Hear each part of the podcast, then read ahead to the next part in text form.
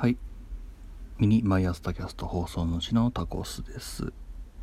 えー今回は、実は僕も24時間耐久放送というか耐久録音を、えー画策していたことがあったっていう時の話をします。まあ、実際にはできなかったんですが、はい。えー僕自身大学生の頃、えサバイバルゲームというものが、まあ、趣味でして、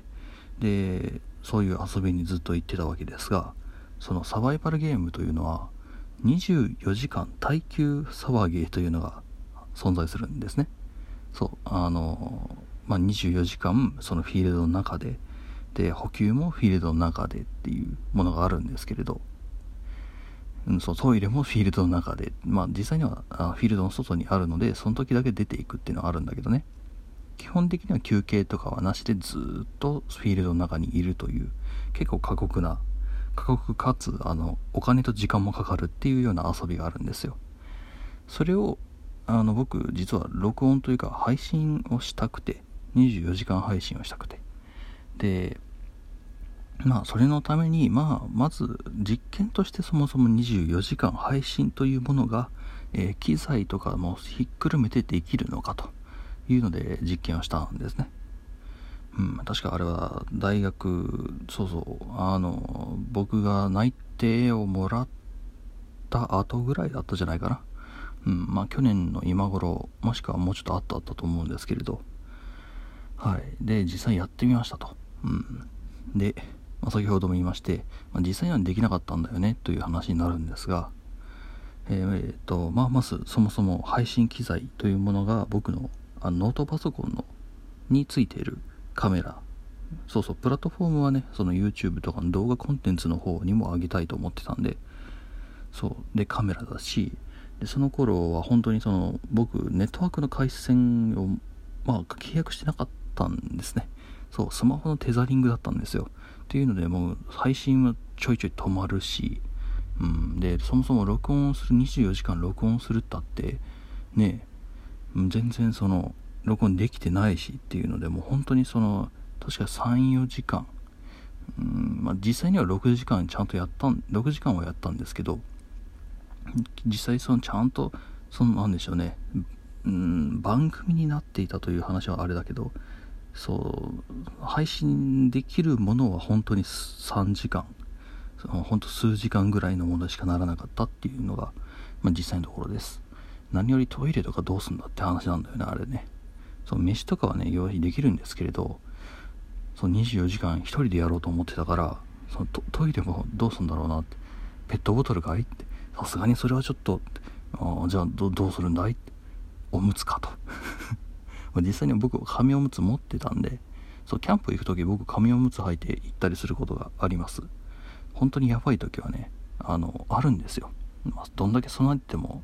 あのそういったことは存在するので、うんまあ、幸いにしてまだあの使ったことはないんですが、うんはい、というわけで、まあ、そういったことも考えながら24時間放送っていうのをやれるやられる方々ってすげえんだなっていうのを感じたところで昨日の、えーまあ、月1の、えーポッドキャスト、まあ、YouTube のライブ配信ですけれどポトフさんが、えーゲストに出てね、えーされていたので、うん、そこに関して思ったところだなというのが、えー今回のお話です。っていうのと、あと、まあ、その中で出てきたんですよね。ポッドキャスターのそのマッチングサービス的なのができたらいいよねっていう話をしていて、そう。まあ、これに関してはね、あの、ポッドキャストって今、いろんな星の数ほどじゃないけれども、まあ、それは言い過ぎだけれど、まあ、いろんな数のポッドキャスト、いろんな種類のポッドキャストがあって、で、今、その人たちがさ、お互いを認知するの場として、えーまあ、ツイッターと、あとはまあ、アンカー、ギリギリアンカーか？って言っても、ほぼほぼのツイッター同士のつながりしかないよね、みたいなところがあるじゃないですか。うん、だからこういう人とそのまあなんでしょうね。一緒にやりたいですっていうね。このこういうような分野で働いてる人のお話を聞きながらそのその人と一緒に新しいポッドキャストを立ち上げてみたいな。そういったことができるサービスとかあったらいいよねという話が中にあったんですけどこれを聞いているこれを聞いている3年生の方々は何とかしてくれませんか？そううちのうちの研究室にぶん投げちゃってるけどなんとかそのマッチングサービスを。阿弥陀くじでもいいから。そなもう内部構想はもう別に阿弥陀くじでもいいんだ。そういうそういったところが登録できるプラットフォームだけでもなんかいいからこしらえてくんねえかなっていうのをあの 2, 2個下の人に今 情けねえ、まあ、自分まあやれと言われれば自分で作りますけれど、うん、そうですね。